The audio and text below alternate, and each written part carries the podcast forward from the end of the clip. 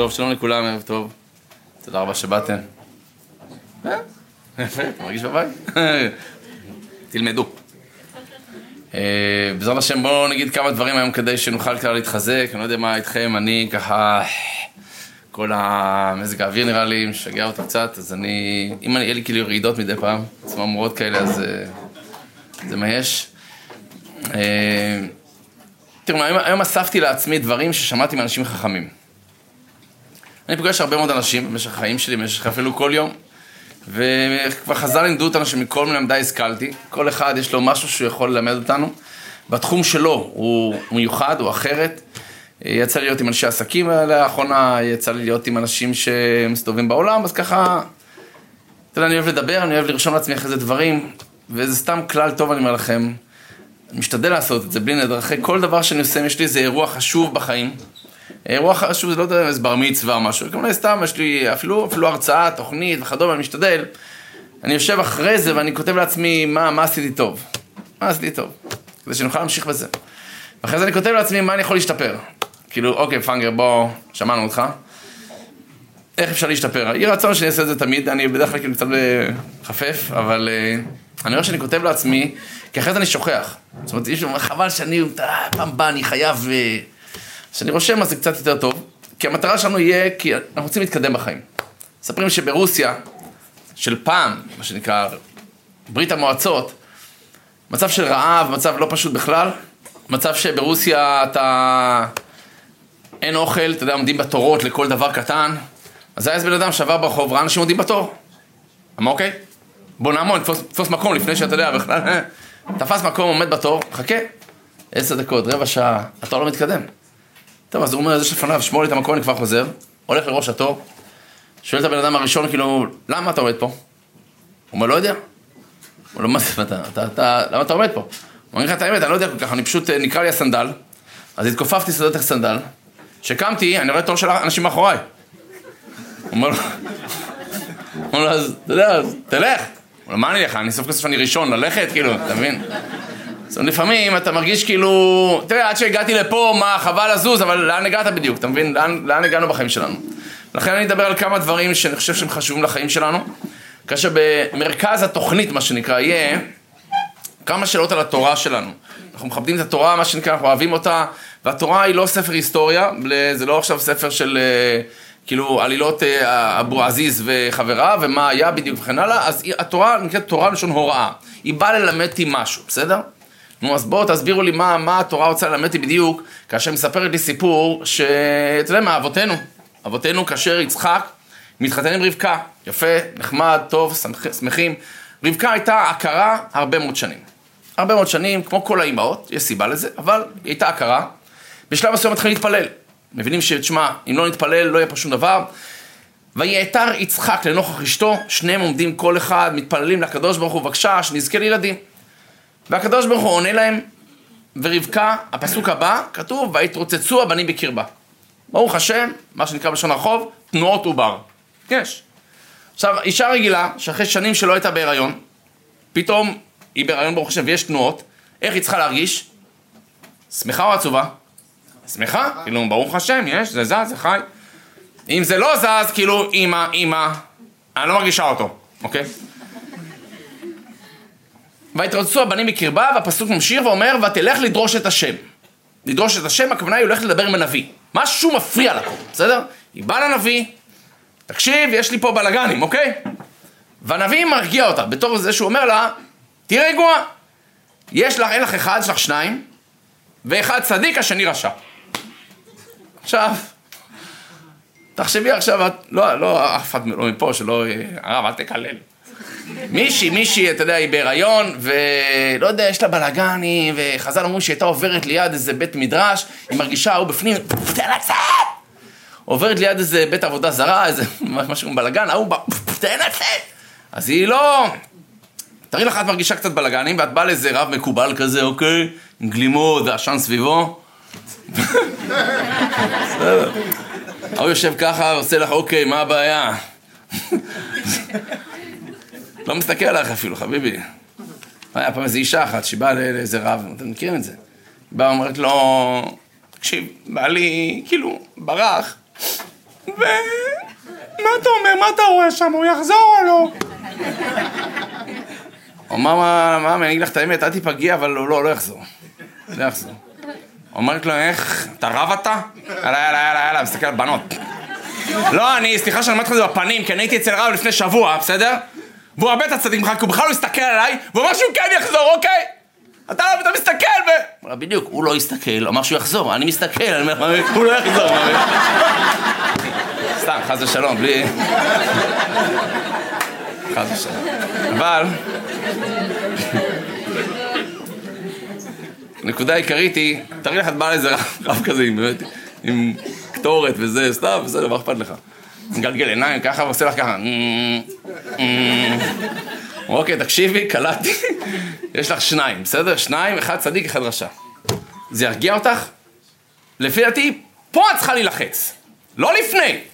היא היה צריכה לקרוא בכתוב התורה, ורבקה, ותשמע רבקה את הבשורה, ותקרא את שמלותיה, ותלבש שק ואפר, ותבכה להשם. מה את נרגעת? יש לך שניים, כאילו אחד, מילא תגידי, הוא יהיה רשע, לא יודע, נסתתר איתו, הוא כבר עכשיו, השם יעזור. טוב, אז יש את הלידה, גם כן קטע מוזר, אני לא, לא אדבר יותר מדי, אבל כאילו יעקב אוחז בעקב עשיו. כולם, גדלנו על זה, כולם מכירים את הסיפור. ששוב פעם, אני אומר לך, כאילו, זה קטע, כאילו, למה כתוב לי את הדבר הזה? מה אכפת לי מה היה בפנים? כאילו, וגם זה קצת מעליב את יעקב אבינו. מה המטרה שהוא תפס אותו בעקב? אתה רוצה לעצור אותו? נו, תפוס אותו בשערות, תפוס אותו, צוח אותו, אחי. בעקב זה קצת מאוחר מדי, כאילו... פינוקיו, חכה לי, רגע, עשו, אל תברח, ממי. נו, אתה רציני? יעקב, היה צריך... וירתק יעקב את עשיו, ויחנוק אותו. לא יודע מה זה... שאתה מבין, קוראים לו יעקב על זה. זה לא איזה משהו שולי, אתה יודע, בקטנה. חוץ מזה, זה פרטים שאני אומר לך את האמת, לא מדברים עליהם. כאילו, בציבור החרדי, באמת, כאילו, אתה מבין, התורה שלנו היא תורה מדהימה, היא מתאימה גם לילד בן שלוש, וגם לאדם בן שלוש מאות, אוקיי? עכשיו, אני לא... תחשוב איך ילד, כאילו, מה הוא צריך לדעת את הפרטים האלה? אמא, מה? איפה הם היו בפנים? איך הם יצאו? אל תשאל שאלות מהמילה. חסידה באה, ואתה יודע, הוציאה כל מיני דברים. לך תסביר לילד עכשיו, מה, אתה כותב, למה לכתוב את זה? לא, אם זה חשוב, תקשיב, תכתוב, אין מה לעשות, יאללה, נלמד את כולם מה שצריך ללמד. אבל זה, אם היית משמיט זה, לא הייתי כאילו, יואו, איך הם יצאו? כאילו, לא יודע, יאללה, לא נהיה דתי וזהו. מה זה קשור? טוב, ואז בסוף יש איזה קטע כזה, שרבקה, היא האימא, קוראת לבן שלה יעקב, בוא תקשיב, אבא שלך יצחק הולך לברך את עשיו. אני רוצה שתגנוב את הברכות. כאילו, תבוא באיזה קטע של ערמומיות, תתחפש לעשיו, אוקיי? ועכשיו תבין שעשיו שעיר.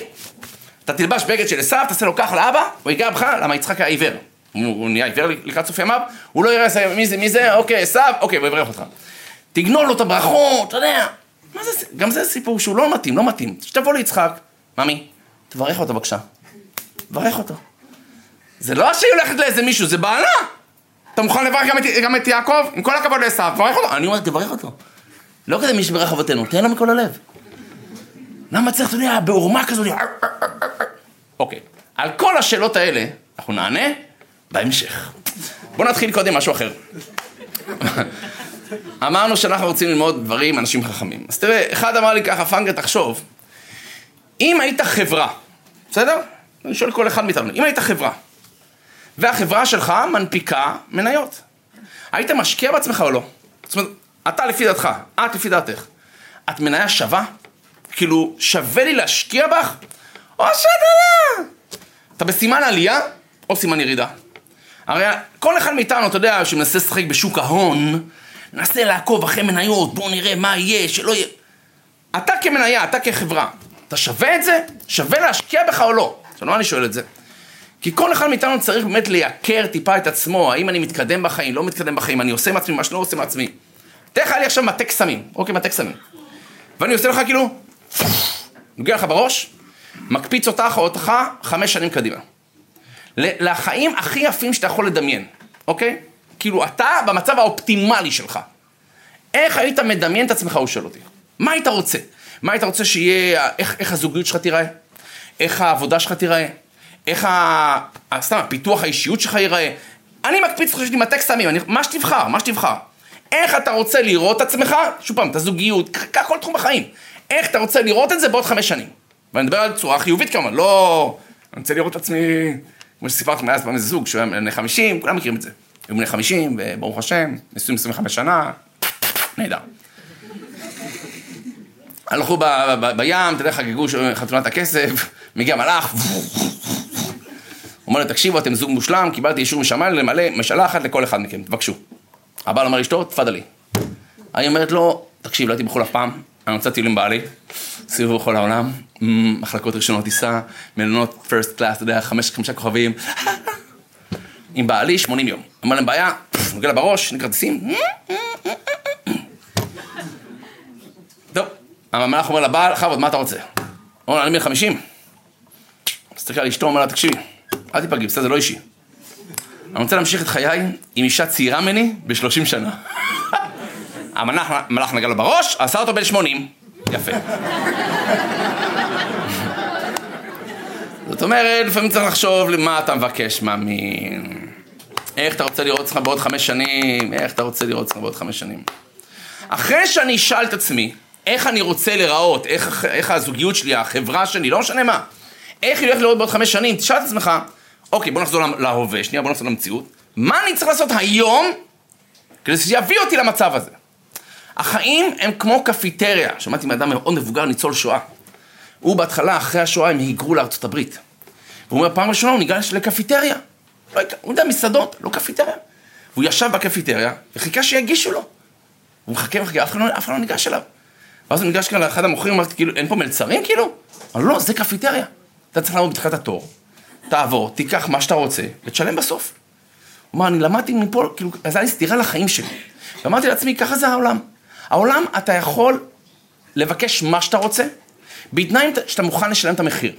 קח מה שאתה רוצה, בתנאי שאתה מוכן לשלם את המחיר. אבל אתה אל תשב לי ותחכה שזה יבוא אליך. זה לא יבוא. קום, תעמוד בתור, מה שנקרא, תתחיל להזיז את עצמך. אז אני שואל את עצמי, מה הפאנגר, מה אתה צריך לעשות היום, כדי שבעוד חמש שנים הזוגיות שלי תהיה מושלמת? מה אני צריך לעשות? ואני אומר בכלל מה אני צריך לעשות, לא כאילו, מה היא צריכה לעשות. כי אני לוקח אחריות על עצמי, לא קשור לאף אחד, ולכן אני אומר לכם ברצינות, אם אנחנו נעשה עבודה כל אחד בעצמו, המצב כן ישתפר גם אצל השני, ברוב הפעמים. כי אני אומר לכם את זה, אנחנו בדרך כלל מבקשים בדיוק מה שאנחנו רוצים. מה שאנחנו רוצים מהשני, השני רוצה מאיתנו, נדבר על זה שוב שעבר, אז אני לא ארחיב כרגע. לכן הנקודה שלנו מבחינתנו, איך אני רואה בעוד חמש שנים. אני אומר את זה מכיוון שכתבתי לעצמי, בשביל להגיע למשהו בחיים באמת, אני חייב להיות מיוחד קצת. סתם, יש לכם חנות. למה שאני אקנה אצלכם? יש חמש חנויות נעליים, למה שאני אקנה דווקא אצלך? יש חנות רהיטים, למה שאני אקנה דווקא אצלך? אומר לי אחד, פשוט אני קניתי רהיטים, אז אה, הוא אמר לי את זה. אה, לא, היינו ברחוב הרצל, וכולם שם... אז הוא אומר לי, למה שתיכנס דווקא אליי? אני חייב להיות, אומר לי, משהו מיוחד שאצל אחרים אין. משהו שונה. אני זוכר שהייתי בארצות הברית, יש, אה, איך קראו לו? תום, תום מונהן, תום מונהן. יש פיצה, בסדר? יש פיצה, שתי הפיצות הטובות, כאילו הגדולות בעולם, הראשונה פיצה האט, שנייה דומינוס פיצה, אוקיי? דומינוס פיצה, מי שהקים אותה, תום המנהן הזה. הוא היה סטודנט רגיל, מפרנס את עצמו בתור, בתור שליח פיצה. הוא גילה איך שהוא מגיע לפ... לאנשים עם הפיצה, מקללים אותו, זורקים לו את הטיפ בפנים, כאילו סורגים לו את הדלת, כל הזמן עצבנים. עכשיו למה? מה, מה הבעיה? מה הבעיה? הוא הגיע למסקנה, פשוט מאוד, עד שאני מגיע מהפיצה, האנשים כבר uh, בעצבים. הוא אמר, איך אני יכול לשפר את זה? איך אני יכול לשפר את זה? ואז עלה לו רעיון. הוא גילה, עכשיו זה לא איזה וואו וואו וואו, אבל חמוד, הוא גילה שמי שמזמין פיצה, כבר שהוא מזמין, הוא רעב. זאת אומרת, זה לא כאילו, אוקיי, עוד שעה אני אהיה רעב, בוא נזמין פיצה. לא, אני רעב עכשיו, אין לי כוח לבשל כלום, בוא נזמין פיצה. אוקיי. אז עד שאתה מגיע לבן אדם עם הפיצה, כבר בא לו לאכול לך את העיניים, אתה מבין? כאילו, איפה אתה? על העולם, עזוב לך הפיצה, יצא לי חשם לחיות אתה גם כן, אתה מבין? אז הוא הגיע למסקנה שעדיף, מה שנקרא, מהירות על איכות. עזוב אותך, תביא לי תכלס. לא משנה מה יקרה, תביא לי. ולכן הוא החליט לפתוח דומינוס פיצה, לא שאני משווק אותם, כי אצלנו יש כלל, כשר זה טעים, אוקיי? אנחנו לא מכירים שום דבר, אנחנו בעיניים, אוקיי? אז אם זה כשר סבבה, לא כשר, לא רואה אותם ממטר. אבל דומינוס פיצה, מה היה הרעיון? הרעיון היה, אוקיי, אני אוריד את הרמה של הפיצה, אני כבר, אני אכין אותה מראש. כל מה שאני צריך זה רק לחמם אותם. אני אכין שמונה אופציות בלבד, בסדר? שלא יותר מדי יגידו לי, אני רוצה פיצה עם, אה, לא יודע מה, עם אה, צדפות כחולות שנמצאות רק באינדונזיה. אז חלאס, תביא לו מה תביא, יש זיתים תירס וזהו הביתה. משהו כזה, אתה יודע, סבבה, שמונה אפשרויות, וכבר זה יהיה מוכן מראש, כל מה שצריך רק לחמם את זה, ואני מתחייב, תוך 30 דקות זה יהיה אצל הבן אדם. ומי שיקרא את התקנון של דומנוס פיצה, הוא יתחייב אז, שאם הוא לא מגיע תוך 30 דקות לבן אדם מרגע האישור של האשראי, הוא מחזיר לו את הכסף. זאת אומרת, או שאתה מקבל תוך 30 דקות את הפיצה, או שאתה, אתה לא, אל תשלם, אל תשלם. עד היום בתקנון שלהם, גם בארץ. מקווה. אתה מקבל פיצוי. תקראו בתקנון שלהם, הוא הראה לי את התקנון שלהם. תראה בתקנון, אתה מקבל פיצוי של 20 שקל כמדומני לפיצה הבאה, בחו"ל זה אפילו מקבל את זה חינם, את הפיצה. מרגע אישור חברת האשראי. עכשיו יש לך סירוב, כאילו, מה, אני הזמנתי אתכם. והיום יש לו למעלה משלושה, 13 אלף, 13 אלף סניפים בעולם. אתה מבין? פיצה השנייה מספר, מספר שתיים בעולם. ממה? מערך מוסף ייחודי. תקשיב טוב. ערך מוסף ייחודי. מה, למה שאני אבוא אליך? למה שאני אתחתן איתך? למה שאני אתחתן איתך? למה שאני אשאר נשוי לך? אני בכוונה אומר, כל אחד מאיתנו הוא, הוא, הוא משווק מוצר. למה שהילדים שלי יישארו מה שנקרא ילדים שלי? אין להם ברירה. אבל כאילו, מה אני מוכר להם? מה אני, מה אני, איך אני יכול לשפר את המוצר שלי כפאנגר? איך אני יכול לשפר כערך, ערך, ייחוד, ערך מוסף ייחודי? יכול להיות גם כמוצר, אוקיי, הפיצה שלי מהירה, אבל יכול להיות גם אני. אני כבן אדם, אדם רוצה לקנות אצלי, כי אני נותן לו שירות שהוא לא יקבל בשום מקום אחר. אני מחייך אליו, או כמו שזאתי, איך קוראים לה, זאתי הקוסמטיק, Mary Kay Ash. קוראות בנות? Mary Kay Ash. יש לה Mary Kay Ash cosmetics, אוקיי? זאת אישה שפתחה חברת קוסמטיקה בעולם, יופי יופי, והיא מעצימה נשים כזאת, היא כבר נפטרה, אבל היא הייתה מעצימה נשים. והמותג שלה היה, כל בן אדם שתפגוש בחיים שלך, תחשוב שיש לו שלט, תן לי להרגיש חשוב. כל בן אדם שתפגוש בחיים, תחשוב שיש לו שלט, תן לי להרגיש חשוב. עכשיו, אני כמוכר, ברור שאם אני אפגוש עכשיו בן אדם, תראו לכם היום אחד, אתה רואה את הלקוח הזה? בואנה, הוא כבד, אחי. הוא יכול לשחרר לך מיליון דולר בכיף, בכיף. איך תתייחס אליו? שלום. אני פה בשבילך. נכון? אז תחשוב שכל בן אדם בחיים הוא פוטנציאל מיליון דולר כזה. איך היית מתייחס אליו? אם אמרו לך, אתה יודע מי זה זה? זה הבן של ההוא, ההוא, ההוא. היית מתייחס אליו אחרת, לא יודעים לזלזל ב... אתה מבין? אני זוכר שבצבא אתה רואה את זה הכי חזק. בצבא, בשלב מסוים, שלחו אותנו, לא משנה, בדרך כלל בלי לפגוע באף אחד, אבל כאילו, אני, אני מפקד טנק, כן.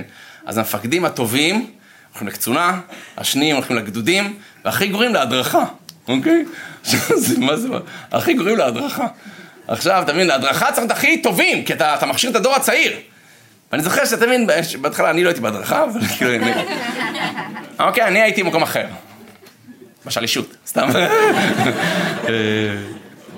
לא מספיק עבדתי קשה, עכשיו תן לי לנוח. הנקודה העיקרית היא, אז באנו כזה שיזפון, זה איפה שהמפקדי טנקים, לא משנה, אז שם אתה, אני זוכר שבאתי כחבר, ובפלוגה שלו היו כל מיני, כל מיני. ואתה יודע, בטירונות בפרט, במסלול, אתה חייב לתזז אותם, אוקיי?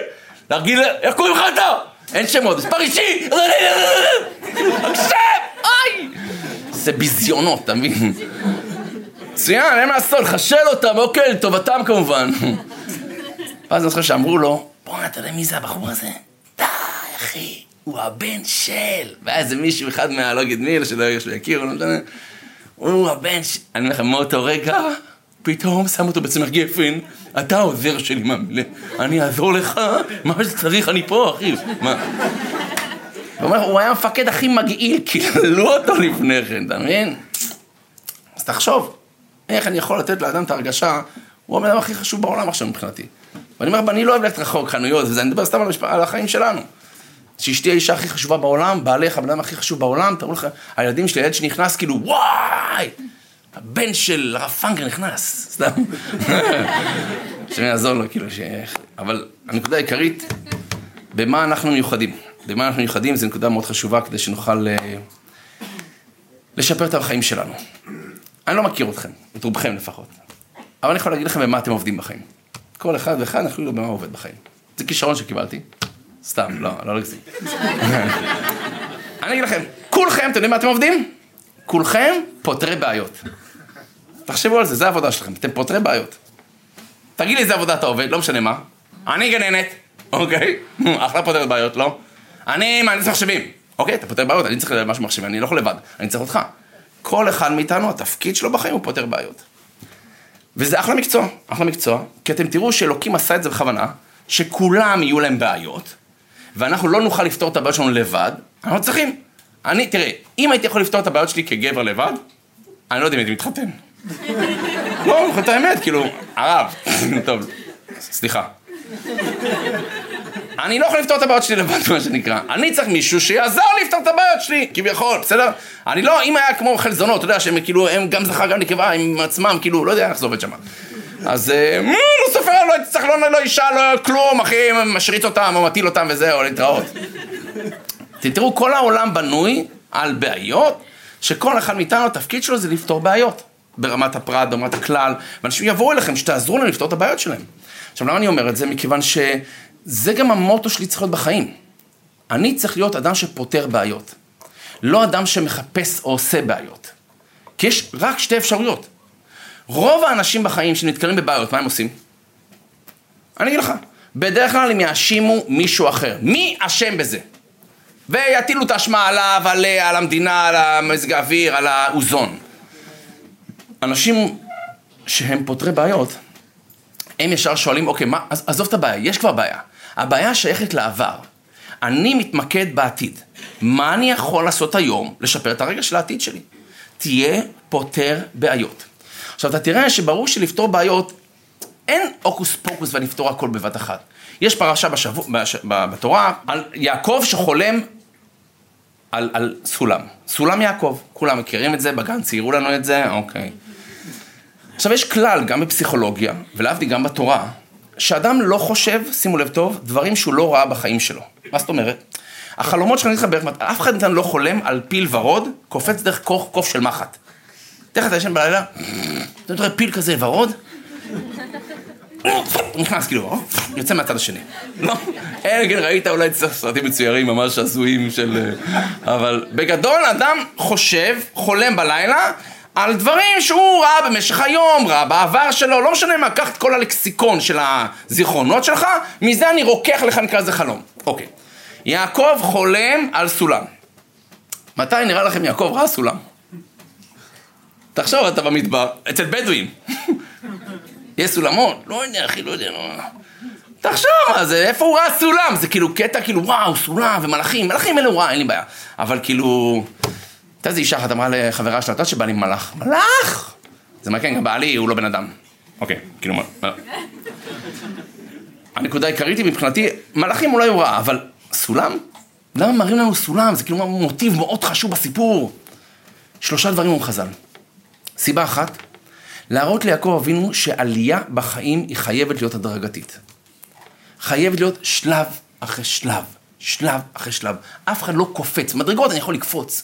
סולם אתה לא יכול. אתה עולה שלב על שלב, עוד שלב ועוד שלב. אתה חייב לבנות עצמך. אין שינויים ברגע, לכן אני אומר לך, אם אני רוצה עכשיו להגיע בעוד חמש שנים למקום מסוים, שמעתי פעם איש עסקים שאמר לי, פנגר, תדע לך, אנשים מפריזים במה שהם חושבים שיכולים להספיק בשנה, אבל מפחיתים ממה שמסוגלים לעשות במשך חמש שנים, אוקיי? אני בטוח שבשנה אני יכול להתהפך וכן הלאה, וזה לא נכון, אבל בחמש שנים נראה לי שזה, שאני לא יכול להספיק יותר, אבל אני יכול להספיק המון המון, חמש שנים זה המון זמן. איך אני יכול עכשיו לגרום שהזוגיות שלי, שהחיים שלי, שהרוחניות שלי תהיה טובה יותר? אז קודם תבין שזה שלב אחרי שלב, אבל אתה חייב להתקדם בשלבים. אתה חייב להתקדם. רק מה שמיוחד בסולם, שלא משנה אם אתה יורד או עולה, אתה מסתכל למעלה. שימו לב טוב. חז"ל מביאים שאחת הסיבות שיעקב אבינו הראו לו סולם, כי בסולם, במדרגות למשל אני יורד למטה, אני מסתכל למטה. בסולם, גם כשאתה יורד למטה, אתה, אתה מסתכל למעלה. אם אתה פועל uh, ערבי, כאילו, או רגיל, לא, יש כאלה, לא, בת אחת אמרה לי הרב, אני מסתכל למטה, אני כאילו, אמא, איפה השלב הבא, כאילו, לאט לאט. מה קרה, זה לא בנג'י, כאילו, את יורד, יורדים, אתם מסתכלים למעלה, יורדים, מה הבעיה? זאת אומרת, גם בירידות שלך, וגם בעליות שלך, תמשיך להסתכל למעלה. כשאני מסתכל למעלה, פירוש דבר שעל פי היהדות אני צריך עזרה, נכון? אני פותר בעיות, אבל אל תחשוב שאתה צריך לפתור את כל הבעיות, מה שנקרא. יש דברים שאני יכול להשאיר גם לאלוקים, אני אומר לך. אני אעשה את ההשתדלות שלי. ולכן אם אני חוזר שנייה לסיפור ההתחלתי עם יעקב, יעקב אבינו הוא זה שרוצה בעצם את המושג שנקרא בכורה. בכורה ביהדות זה, זה תואר של רוחניות. זה הסיבה שהיה מכת בכורות במצרים. למה לא בחרה, במכת הילדים הנמצאים, הילד האחרון, לא יודע מה. למה דווקא בכורות? הבכור זה משהו מקודש. לכן בכור מקבל כפליים בירושה, גם רוחנית, יש לו דרגה מסוימת. לכן המילה בכור זה בית ריש, זה שלוש אותיות שהן כפולות מהאותיות שקדמו להן. בית בגימטריה, בית זה שתיים, זה כפול מהאלף שקדמה לה. כף זה עשרים בגימטריה, זה כפול מהיוד שקדמה לה. ריש זה מאתיים, זה כפול מהמאה הקוף שקדמה לה, בסדר? בכור מקבל כפליים. אז זו דרגה רוחנית. עד לחטא העגל, הבכורות היו אמורים לשמש בבית המקדש. זאת אומרת, בעזרת השם יבנה בית המקדש, מי שהולך לעבוד בבית המקדש, חוץ מהכוהנים, זה בכורות. כל מה שהוא בכור פה, אחי, אכלת אתה. כאילו, תתחיל להתכונן, לא יודע מה, כבשים ועניינים. לא יודע מה שיהיה, נדבר, נדבר שנגיע לשם. אבל הנקודה העיקרית, בגלל חטא העגל, הם איבדו את הדרגה שלהם, והכוהנים קיבלו את הדרגה הזאת, כי שבט לוי לא חטא בחטא העגל. יופי. אז יעקב אבינו רצה להיות הבכור, והוא קולט שעשו עקף אותו, אוקיי? אז עכשיו מה הוא יעשה? זהו, זה כבר, זה כבר ביציאה, זה כבר מאוחר מדי. אז לכאורה אדם רגיל אומר, טוב, יאללה, יאללה, אין מה לעשות. יאללה, חלאס, אין מה לעשות. תפוס משהו, תפוס משהו. תפוס בעקב. אה, זה לא יעזור. אה, זה לא יקדם. תכל'ס, זה לא שישנה משהו. תעשה משהו, תעשה משהו. אומר הזוהר, אם אדם עושה אפילו משהו, בעזרת השם זה כמו זריעת זרע. כשאתה זורע זרע, לכאורה, מה זה זרע? אם, אם אני לא הייתי מכיר בוטניקה, אגרונומיה וכדומה, הייתי רואה זרע, ולעומת עץ אבוקדו, בסדר? תראו מה זה עץ אבוקדו ענק, נכון? אבוקדו, כי הייתי בבת האבוקדואים. זה עצים ענקיים, אתה מבין? זה באמת, זה כמו מנגו, זה עצ, עצים ענקיים. זה הכל התחיל מגרעין אחד, בסדר? זה אפילו לא השמנמן הזה בפנים. הוא אמר לי, זורים את זה בדברים אחרים. הם שותלים את זה, לא משנה, אבל... הנקודה העיקרית היא, תראה עץ כזה ענק, התחיל מזרע קטן, מה קשור? מה קשור? זה קשור. אתה תעשה את שלך, אפילו אם כבר אתה לא מספיק כלום, תעשה משהו, והמשהו הזה אולי יביא אותך. הייתי השבת האחרונה ב... במלון גליל בנתניה עם, עם חבר'ה צעירים כאלה. סיפר שם בחור שהוא מאוד רצה לשמור שבת, בסדר? הוא החליט שהוא רוצה לשמור שבת, רק אה, קשה לו, תשמע, קשה וזה, והוא שמע שאפילו קצת שווה. אוקיי, עכשיו, איזה קצת הוא החליט? הוא אוהב, הוא גולש ים, הוא גולש גלים, זה, ויש לו גם אופנוע ים, אז הוא הולך לישון מוקדם ביום שישי, ביום שישי בלילה, כאילו ערב שבת, הולך לישון מוקדם. 11 גג הוא כבר במיטה. מה, אף אחד לא הולך לבילויים בש, ביום, בשבת, כאילו. זה החננה, אתה מבין?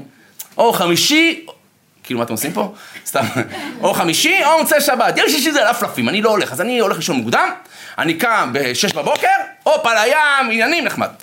אז הוא אומר, טוב, הוא ישמור שבת מ-11 בלילה עד 5 בבוקר. הכי בטוח, מה מי? עכשיו, אל תזלזל, אל תזלזל.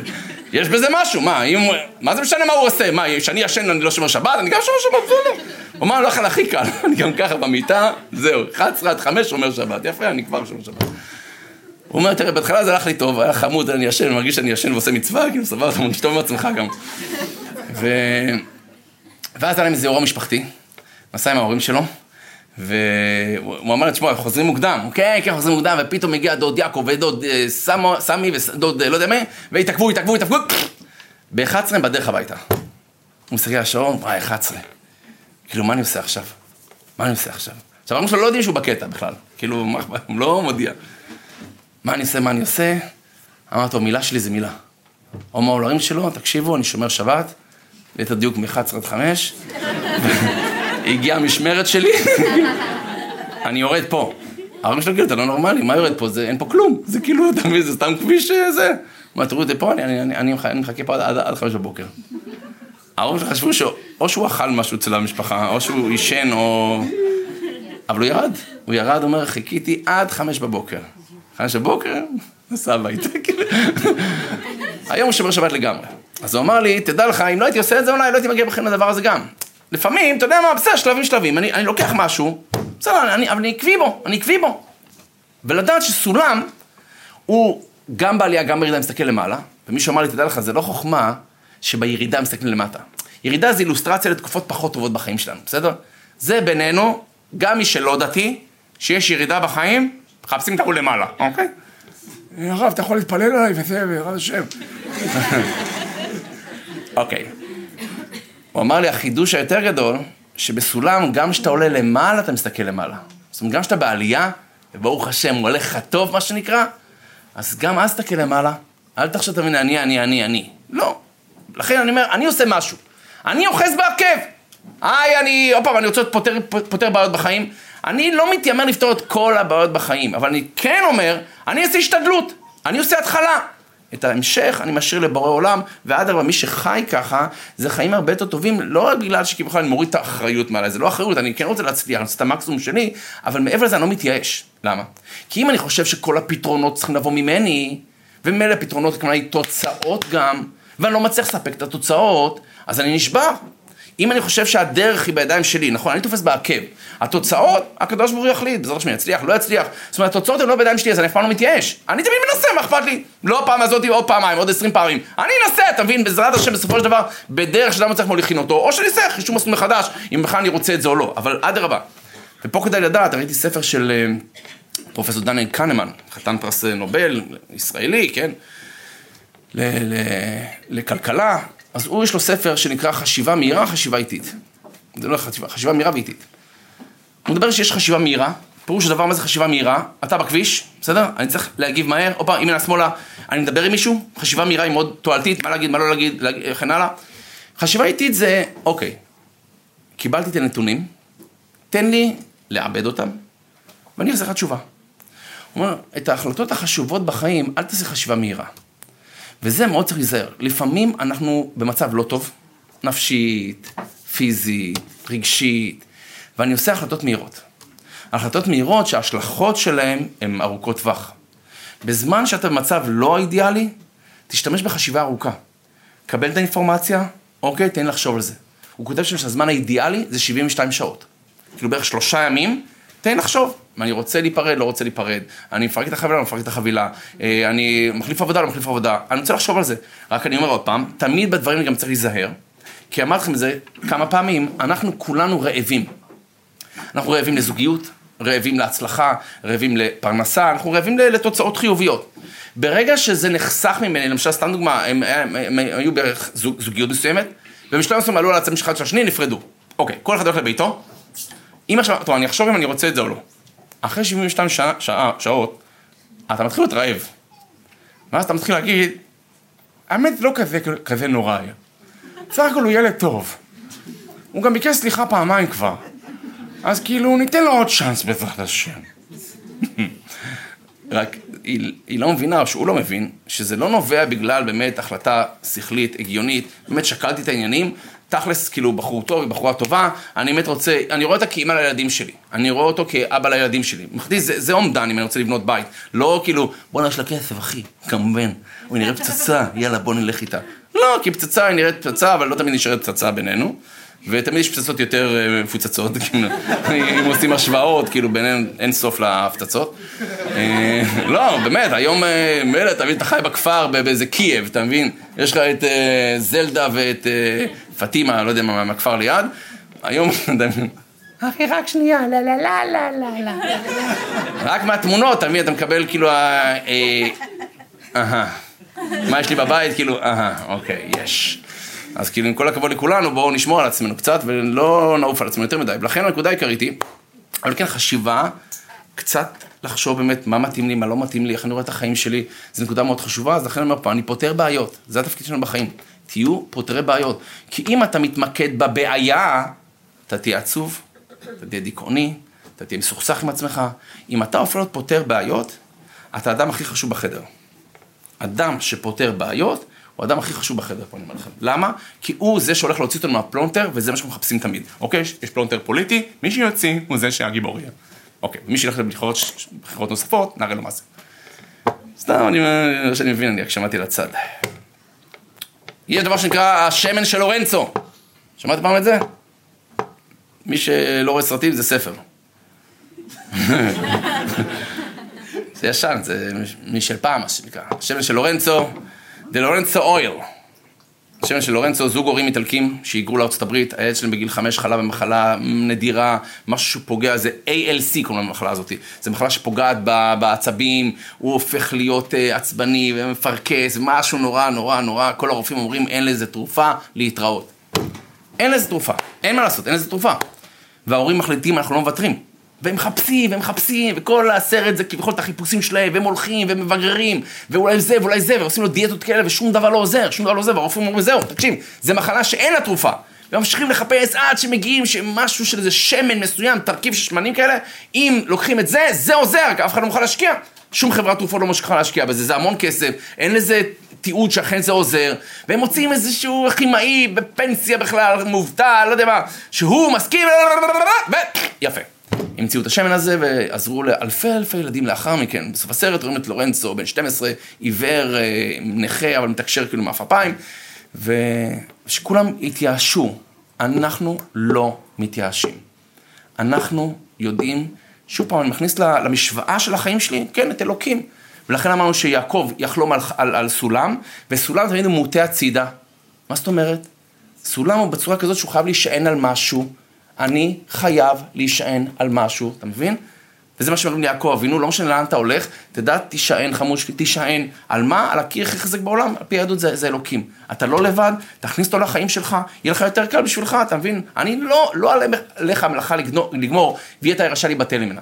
ולפעמים אני אומר לכם, דווקא תמימות עובדת פצצה. אני לקחתי טרמפ מישהו לפני יומיים. ואני אוהב סיפורים, אני אוהב לשמוע מאנשים, תספר לי משהו. הוא אמר לי, תקשיב, מה, שישלם, טרמפ, מה קרה? לא, אני לא כזה, מי אני בכלל, אבל אתה יודע, אנשים נכנסים לאוטו, יו הרב! אני לא מאמין, אני אומר, הרב באוטו, חכה שנייה, מאמין אליי. אתה יודע, אימא שלך, אתה מבין? כאילו, אז תספר לי משהו, תשלם, כאילו, תשלם לי, תשלם לי משהו. אז ספר לי סיפור, ספר לי סיפור, אני אוהב סיפורים, ספר לי סיפור. אז הוא אומר, תקשיב הרב, אני, אני מלמד במושב גינתון. גינתון, באזור השפלה. הוא אומר, הגיע בחור, היה שם אזכרה, אתה יודע, באזכרה אתה רואה את דמויות הכי חמודות שבעולם. כל מיני עם כיפות לבנות כאלה, עיריית גינתון, לא יודע, חמודים כאלה, אתה יודע, מועצה אזורית אה, השפלה. הוא אומר, תקשיב, היה אזכרה, והגיע הרב לדרוש, והוא דרש על פרנסה. הכי טוב, אתה מבין? כל אחד רוצה פרנסה, לא קשור גזע, דת או מין, כל זה פרנסה. עכשיו, הבחור הזה ששומע, בחור בן 25, לא הולך לו פרנסה בכלל. מאז שהשתחרר מהצבא, הבן אדם למד וזה, כלום לא הולך לו. שלח קורות חיים לכל העולם, ואח שלו לא החזירו לו אפילו, אתה יודע, תשובה שלילית, כלום. טוב, בשלב מסוים הוא שומע את ההרצאה, והרב מדבר על, על, על המעלה של ברכת המזון. ברכת המזון, אומרים שזו סגולה ענקית לפרנסה. יופי. אדרבה כתוב, מביא את המקורות, זה נכון, שמי שמברך ברכת המזון, מובטח לו שלא יחסר מזונותיו, ויהיה לו בכבוד. טוב, ההוא שמע את זה, אוקיי, קלטתי. הלך הביתה, התחיל להפציץ ברכות המזון. כל דבר שהוא אוכל, ברכת המזון. כאילו, הוא אוכל תפוח, ברכת המזון, שותה מים, ברכת המזון, איזה ענף, ברכת המזון, טוחן, ברכות המזון. עכשיו, ככה יום אחד, תקשיב טוב, הוא מספר לי את זה בעצמו, יום אחד, יום שני, יום שלישי, ארבעה ימים ההוא מרביץ ברכות המזון. אין לו, הוא מובטל גם ככה, מה יש לו לעשות בבית? זה ברכות המזון. ביום החמישי, תקשיבו, ביום החמישי, הוא אומר, הוא קם בבוקר, מתחיל לקבל טלפון אחד מהעבודה. אומר, תקשיבו, אנחנו רוצים שתבוא לעבוד, לעבוד אצלנו? ההוא אומר, תראו, אני צריך לחשוב על זה וזה, הרב פאנגר אמר 72 דקות, סתם, 72 שעות, כאילו, אני צריך לחשוב. אמרו לו, מה הבעיה, אתה רוצה יותר כסף? תגיד יותר כסף, ניתן יותר כסף. פתאום כאילו, נפתחו עניינים. ניתק, עוד טלפון, טה, טה, טה, טה, אומר, בסוף היום, ישבתי עם רשימה של העבודות. רק לבחור אצל מי לעבוד ואיפה יותר כסף. יופי. הוא ביום החמישי בא לרב. הרב, אתה הבאת סגולה אתה? הורדת לי אותה פה, תקשיב! הרבצתי ברכות המזון! עכשיו הרב שואל אותו, מה זה נקרא להרביץ ברכות המזון? כאילו, ברכות המזון מברכים רק אם אוכלים לחם. כאילו, כמה אתה יכול לאכול אה, ביום? אז הוא אומר לו, מה, זה רק עם לחם כאילו? אז הרב אמר לו, תהיה לי בריא, בגלל התמימות שלך, נראה לי כאילו, השם ראה אותך, תן לו פרנסה, תן לו לנשמה הזה, תמיד. מברך לי על תפוזים, אני יודע מה. לא, בינינו יש קשר מברך, הלחם אני לא מברך, כאילו זה תפוזים. יפה. אז לפעמים, אני אומר פעם, לפעמים, אל תלכו על הקו הזה, אבל לפעמים בתמימות, אתה יודע שאתה באמת תמים, אתה עושה כאילו, אני לא... תמימות, אוקיי, זה עושים, אני עושה עכשיו. יש בזה משהו חמוד. ואני אומר את זה מכיוון ש... אני כן רוצה לדוגמה אישית. אני רוצה למצוא דוגמה אישית, ודוגמה אישית מבחינתי, הוא שאל אותי, ש... הוא אמר לי ככה, אם יהיה לך חברה, ותחשוב שכל האנשים בחברה שלך היו כמוך, איך החברה שהייתה נראית? תחשבו על זה. אחרי זה עצמי במשפחה שלי. אם כל הילדים שלי היו בדיוק כמוני, הייתי שמח בזה או לא? ואני אומר לך עוד פעם, אני עם עצמי, שאני יושב ברצינות, כאילו, טעון שיפור פאנגר, טעון שיפור. אני לא הייתי רוצה שהילדים שלי יהיו כמוני, באמת שלא, אני רוצה שיהיו הרבה יותר ממני, הרבה יותר ממני. אז אותו דבר, אם יש לך חברה, תאר לך כולם יהיו כמוך. אז אם אתה מגיע בזמן, מצוין. אם אתה הולך מאוחר, אתה משקיע את הנשמה שלך בעבודה, מצוין. תבחן את עצמך אם כל המשפחה שלך, כל העבודה שלך, כל המשרד שלך היו כמוך, איך זה נראה. אתה חייב להיות דוגמה אישית.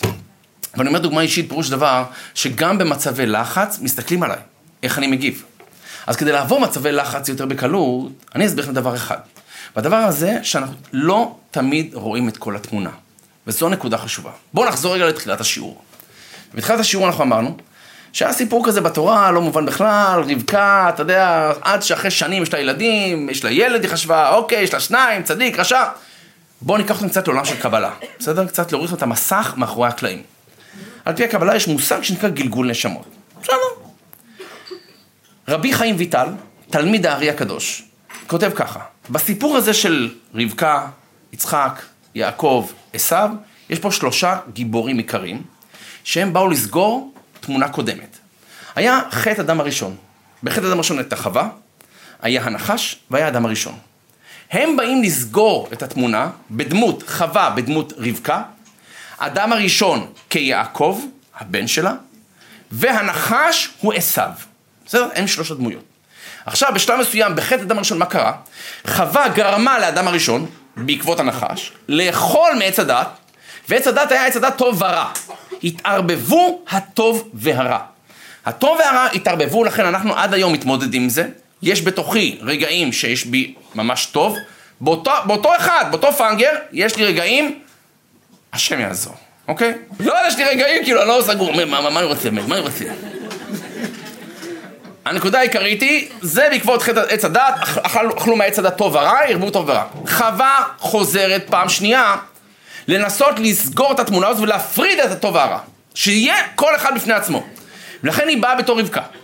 ואז רבקה היא בהיריון, וכתוב בתורה, ויתרוצצו הבנים בקרבה. היא לא יודעת שזה שניים, היא חושבת שזה אחד. והיא עוברת ליד בית מדרש, מרגישה שההוא רוצה לצאת. מצד שני עוברת ליד מקום אחר, בית עבודה זרה, רואה שגם אותו אחד רוצה לצאת. אז היא אומרת, למה זה אנוכי? עכשיו תבינו, כך אומר הפסוק, היא אומרת, למה זה אנוכי? עכשיו, מה זה, למה זה אנוכי? פירוש המילולי, למה זה קורה לי? חס, אישה רגילה אסור לה להגיד כאלה דברים. אישה שבהיריון מרגישה קצת בלאגן, היא לא... למה צריכה את ההיריון הזה? יאללה, תאמין לי. למה זה קורה לי? מה זה הדיבורים האלה? חמודה, סליחה. יש נשים שמתחננות לילדים. אוקיי. ככה בדרך כלל אומרים, נו, אבל אני לא מצפה שרבקה תדבר ככה, עם כל הכבוד, סליחה שאני אומר את זה, אבל רבקה לא אמורה להגיד דברים כאלה. אלא כיוון שהיא באה להפריד טוב ורע, זו השליחות שלה, ברגע שהיא חושבת שיש לה ילד אחד, והוא רוצה גם טוב וגם רע, אז היא אומרת, למה זה אנוכי? בשביל מה אני... מה, איפה אני ממלא את התפקיד שלי פה? איפה מה שאני באתי פה לעשות? ולכן כשהיא באה לנביא, והנביא אומר לה, יש לך שניים, אחד צדיק, אחד רשע, היא נרגעה. לא כמו שחשבנו, מה, יש לך אחד רשע, לא באמת, אני עשיתי הפרדה. עכשיו, כל אחד מזה, לא שעשו הוא רשע. הוא כמובן, התפקיד שלו לתקן את הרע. הוא מה שנקרא סור מרע. יעקב עשה טוב. זה הכוונה שיעקב, הוא היה איש תם יושב אוהלים. אם אני מדמיין אותו, כאילו יושב באוהל כזה חמור, אה, בוא נלמד תורה, וזה נחמד. עשו הוא בלאגניסט, אחי, בואי תביא לי את האמיסטון האדום האדום הזה, בוא נלך לבלאגנים. לכן כשהוא ראה בית עבודה זרה, הוא רצה לצאת. מה זה רצה לצאת? זה לא כאילו, וואלה, הכנה, תן לי לנקוט פה. לא.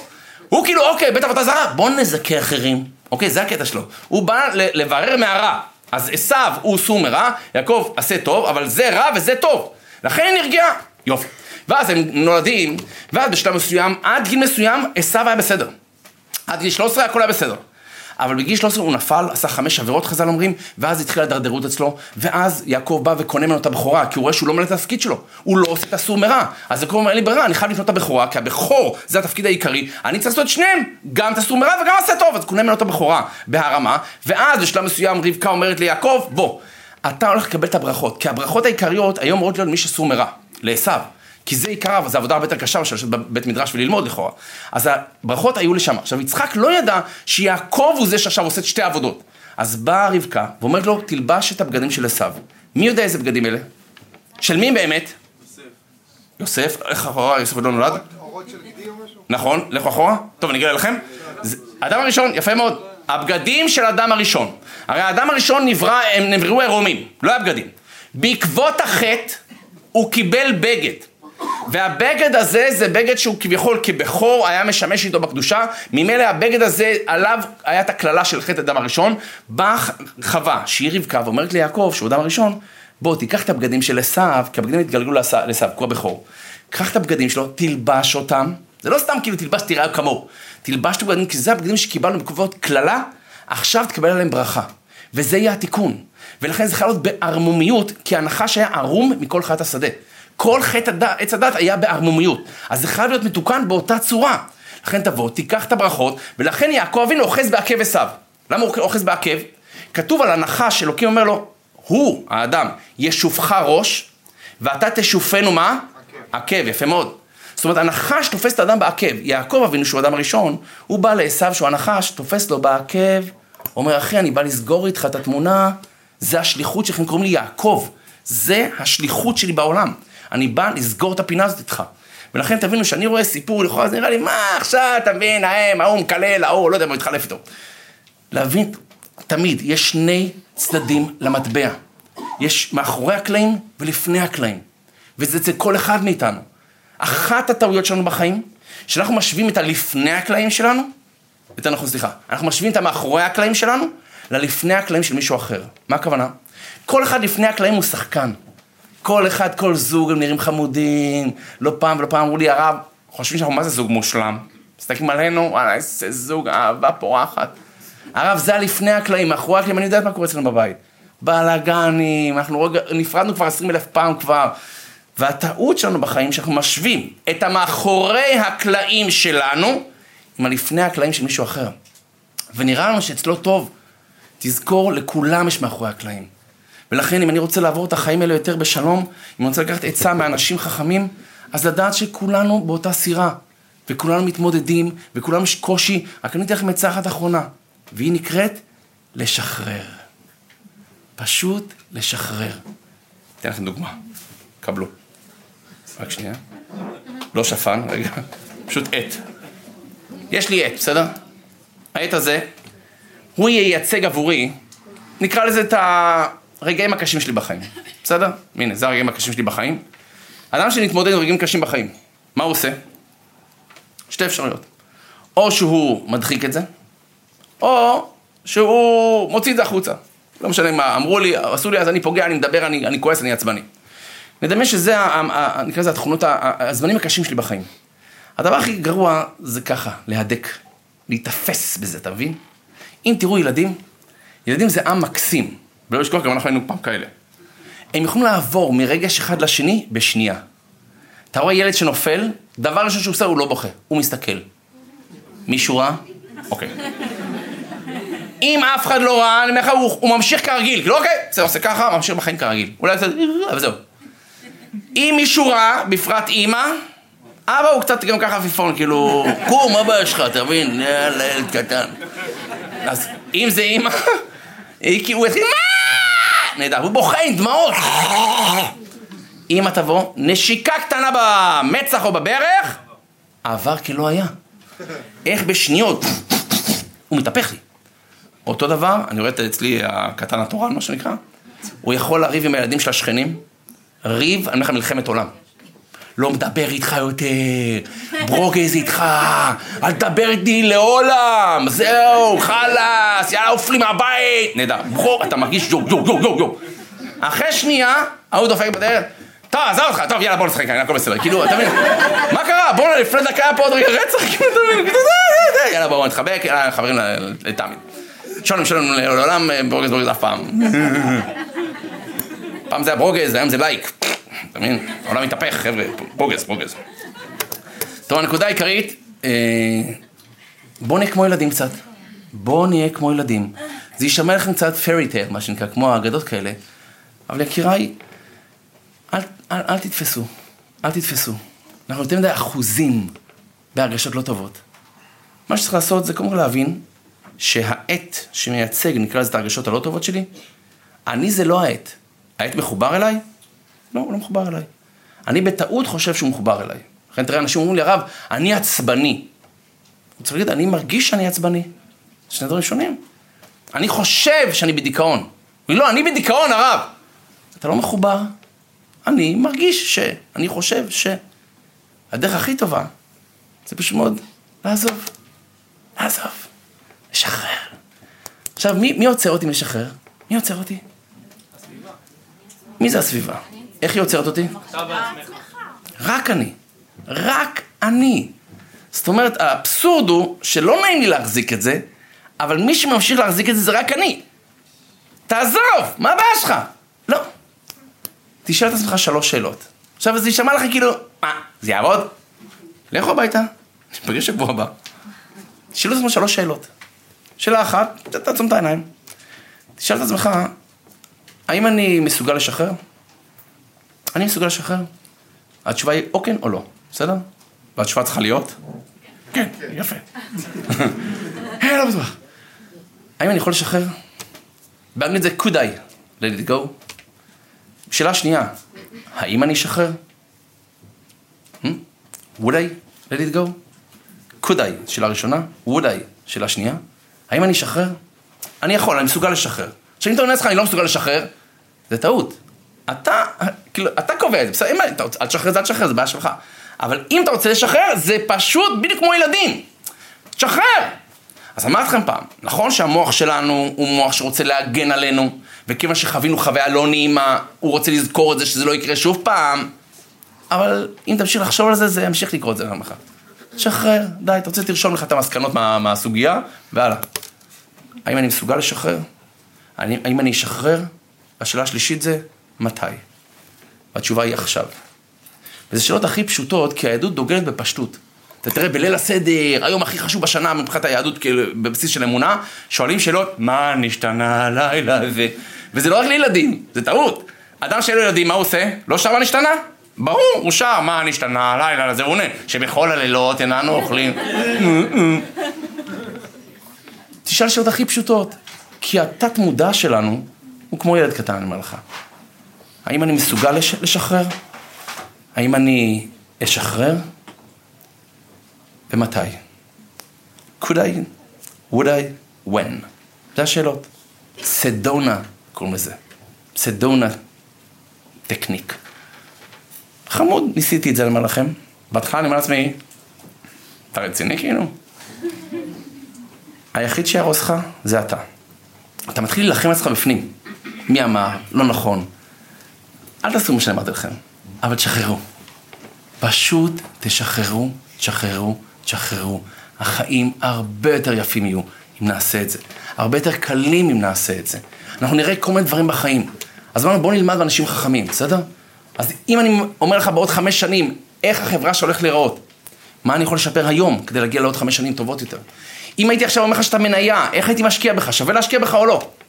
אתה, יש לך ערך ייחודי, מוסף, משהו שאתה מיוחד בו? תן לשני להרגיש, אתה אדם חשוב. אתה מיליון דולר.